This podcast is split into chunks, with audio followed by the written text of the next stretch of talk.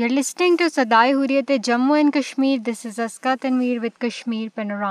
it was balance of created in the South Asian region when Pakistan leap forward by signing however Kargil crisis the momentum broke down It introduced a new dimension to the traditional rivalry, the possibility of waging sub-conventional limited war under the nuclear shadow and Kashmir problem thereon considered as a dangerous nuclear flashpoint, a term attributed to US President Bill Clinton. Indian illegally occupied Jammu and Kashmir has been the focus of a major dispute between India and Pakistan since the 1940s. The feuding neighbours have already fought in mountainous region and the ٹریٹوریلنگ across Pakistan peopling by and supporting the Kashmiri brothers انجیٹمیٹر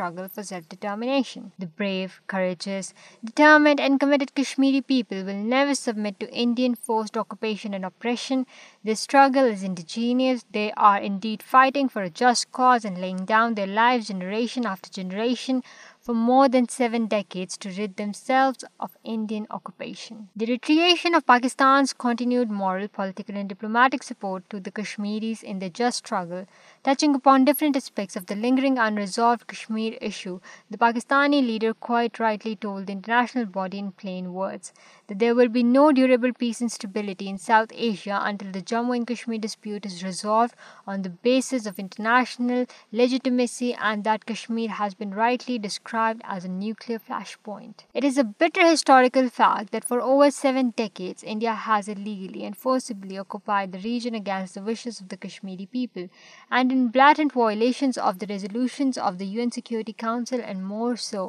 its own commitment to the people of the occupied and disputed territory. Occupying Indian security forces continued to use brute force, including pellet guns, against peaceful protesters, imposing collective punishments, including the destruction of entire neighborhoods, committing extrajudicial murders of innocent young Kashmiris in fake encounters, refusing even to hand over their bodies to their families for burial, and the Kashmiri media and those daring to raise their voice are being systematically harassed and intimidated through the فیلیروک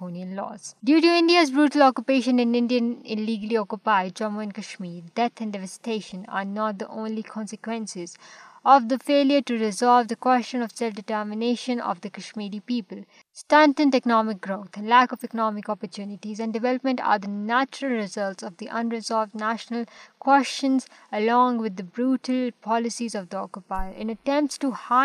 counter over both regions and create justifications for Indian illegally occupied Jammu and Kashmir, the fascist Indian authorities have moved settlers who are not of the majority religion or ethnicity into the occupied territories. India has also passed domicile laws allowing non-locals to permanently reside and buy property and land in Jammu and Kashmir as well as adding Hindi as an official language proposes to change the demographics of the state entirely. It is interesting to see how India's policy towards Israel has evolved and changed during the last 7 decades, and how it draws inspiration from the Israeli tyrannical policies and tactics to tighten its own grip in Indian illegally occupied Jammu and Kashmir.